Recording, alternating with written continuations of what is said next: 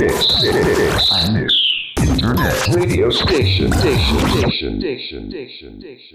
川マリオの暴走注意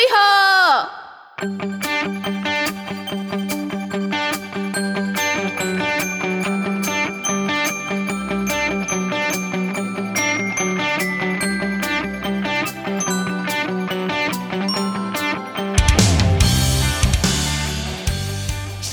13日オリックスの北亮斗選手が高卒新人初のプロ初打席初ホームランというなんとも北くん来たーなニュースが入ってきました、えー6月にプロ初打席初ホームランの話をしたんですけどいやー北くんさすがですね。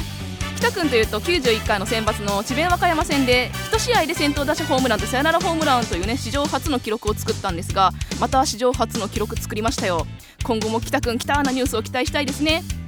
そんな今日は8月2日です。68回目を迎えた暴走注意報なんですが、えー今年は珍しく7月ではなく8月更新をしております、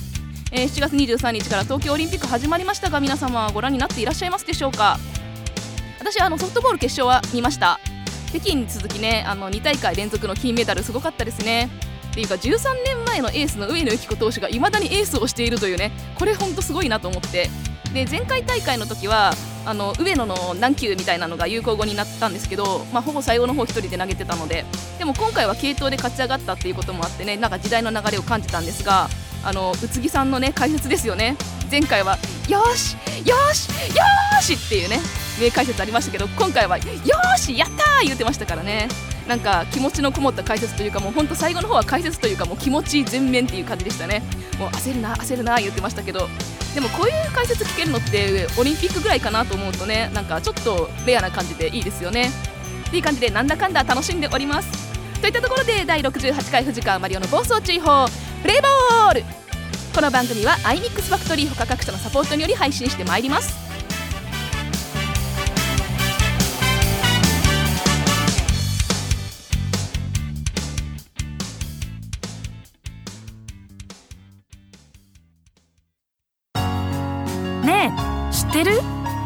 クジラの声は地球の裏側まで届くんだって。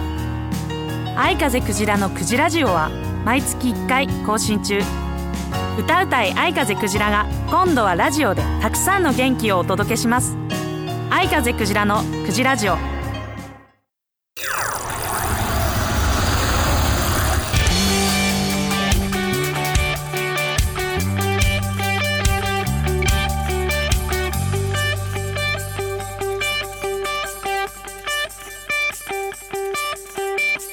川マリオの暴走注意報。個人的最近の野球事情。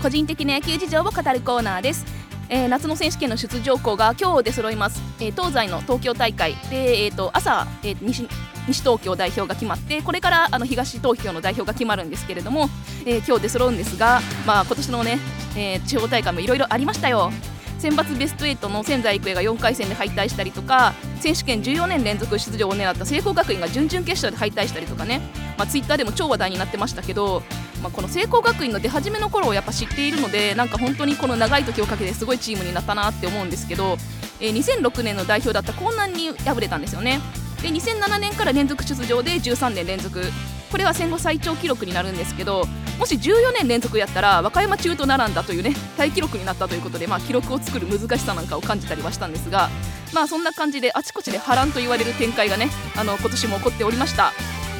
でその中でも一番、まあ、波乱というわけじゃないんですけど衝撃だったのがあの選抜優勝校の東海大相模が登録選手17人がコロナの陽性ということであの勝ち進んでたのに事態に追い込まれる事態になったというねこれはちょっとびっくりする話だったんですが今年の夏で優退するはずだった門馬監督も、まあ、こんな形で終わってしまうとはっていうね感じだったんですけど結構コロナ辞退したチームって全国でもあって、まあ、その中で鳥取の米子松蔭は1回辞退をしたんですけど選手が SNS で本当は試合はやりたいって言ったらもう救済運動が起こってねあの不戦勝になってた酒井と試合ができるようになって勝ってみたいなねこともありましたが SNS の力ってやっぱすごいなって思ったんですけどまあちょっとこんな形でねコロナの影響が出るなんてっていう感じではあったんですが本当ね選手権中のコロナ自体がねないことだけを祈りたいなって思いますね。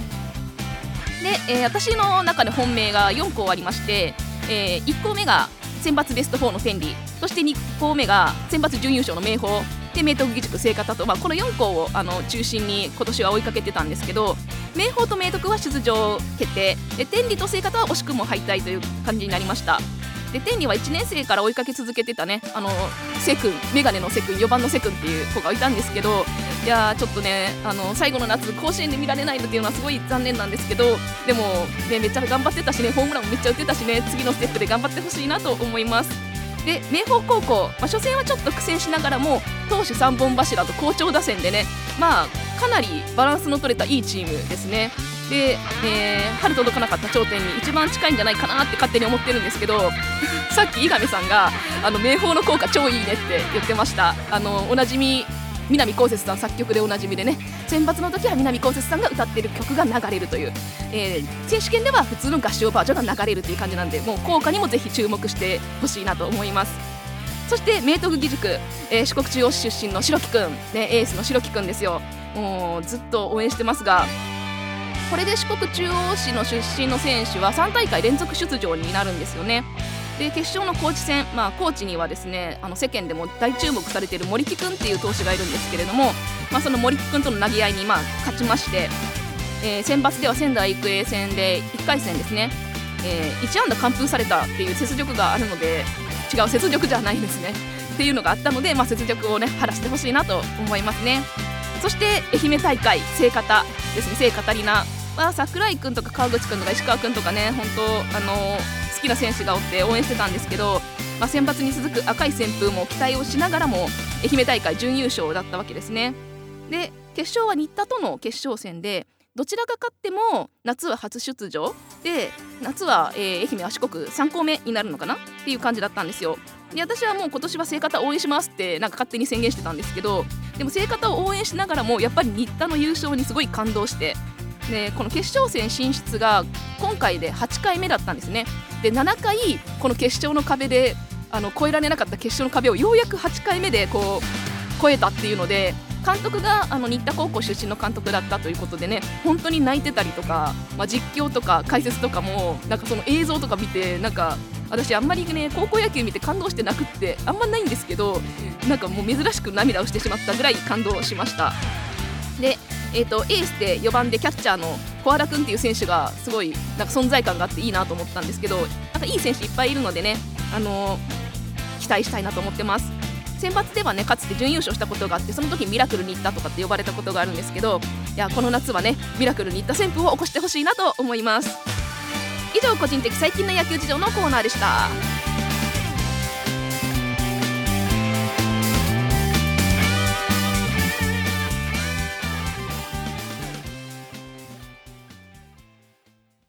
イミックスインターネットレディオステーション番組パーソナリティ募集のお知らせ。iMix インターネットレディオステーションでは新スタジオオープンに伴い新規パーソナリティを大募集中。本番の緊張感が成長の鍵。お問い合わせは0359957223 iMix インターネットレディオステーション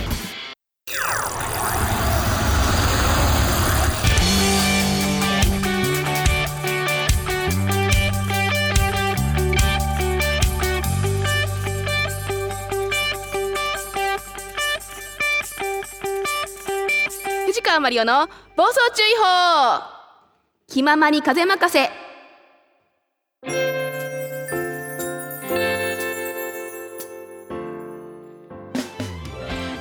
思ったことを適当にしゃべるコーナーです。えー、っと便利な世の中になったなと今年も感じたわけなんですけれども。それは何かというと7月はバーチャル高校野球に超お世話になりました。毎年お世話になってますね。でバーチャル高校野球では地方大会の中継なんかもねしてくれてね、まあ、それによって何が起こるかっていうとあの現地まで行かなくてよくなったっていう2019年に引き続き、あのー、今年も地方大会を見に行かない年になったんですけど、まあ、あの全国どこにおってもね好きな地方大会をチェックできるっていうのがもうこれが本当にありがたいことだなと。思うわけですよ。でまあ、地方大会でね惜しくも敗れる推し選手や推しチームっていうのもやっぱあったりとかして、まあ、ちょっとね言い方おかしいんですけど、まあ、最後の試合を見届けられるっていうのも、まあ、高校野球ファンとしてはあの、まあ、いいという言い方をしていいのかどうか、まあ、でもやっぱありがたいなとは思いますよね。でバーチャル高校野球がなかった頃って NHK のデータ放送でこう試合の経過を確認したりとかしてたんですけど、まあ、今回はいわゆる波乱が多かった。まあ言うてもですね毎年波乱はあるし去年もすごい波乱は多かったと思うんですけどなんか今年はなんか夏を勝つ難しさっていうのをねすごい感じたなって思うんですよ。で選抜ベスト4の、えーうち出場できたの1校だけで明豊だけなんですよ。で中京大中京と天理は、えー、と準決勝敗退ですし、まあ、さっき言ったように東海大相模は出場辞退という形になってしまったしっていう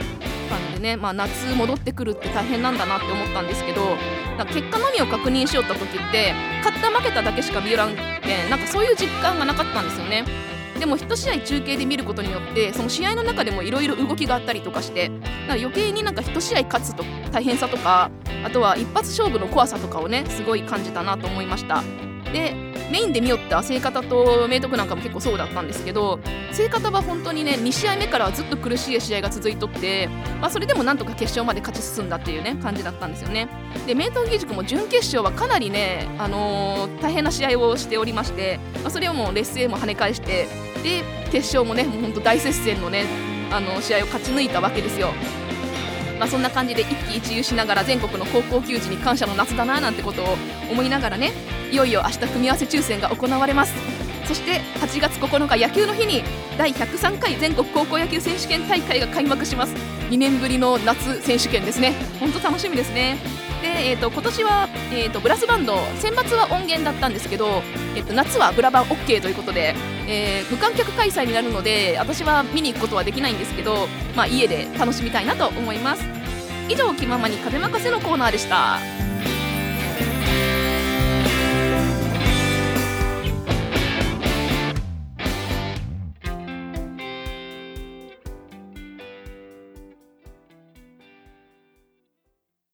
いらっしゃいませ。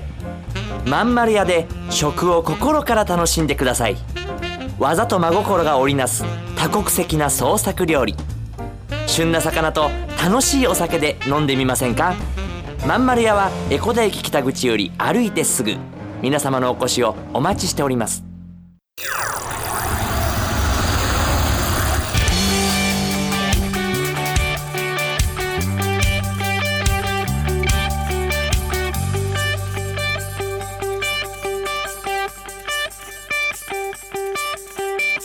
川マリオの暴走注意報。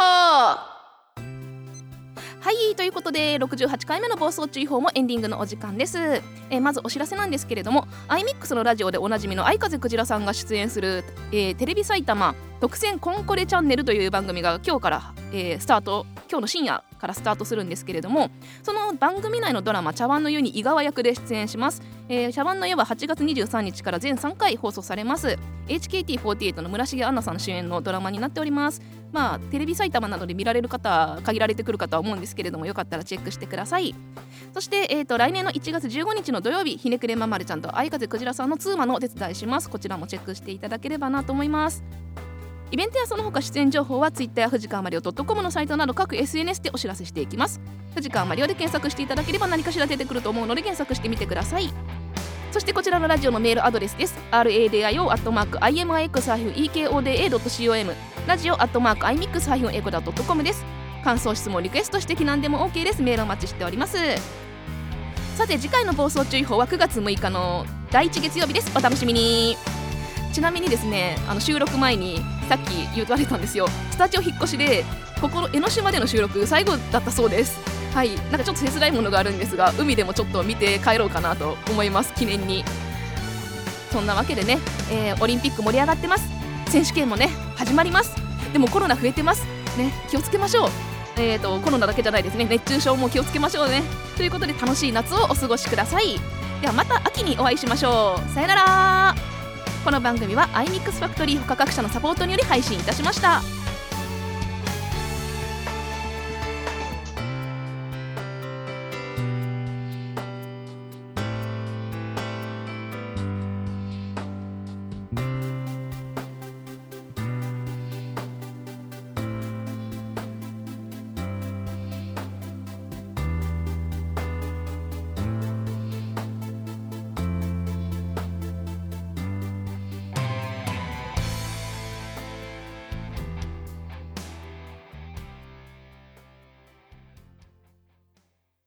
this, this, this, this internet radio station, station, station, station, station, station.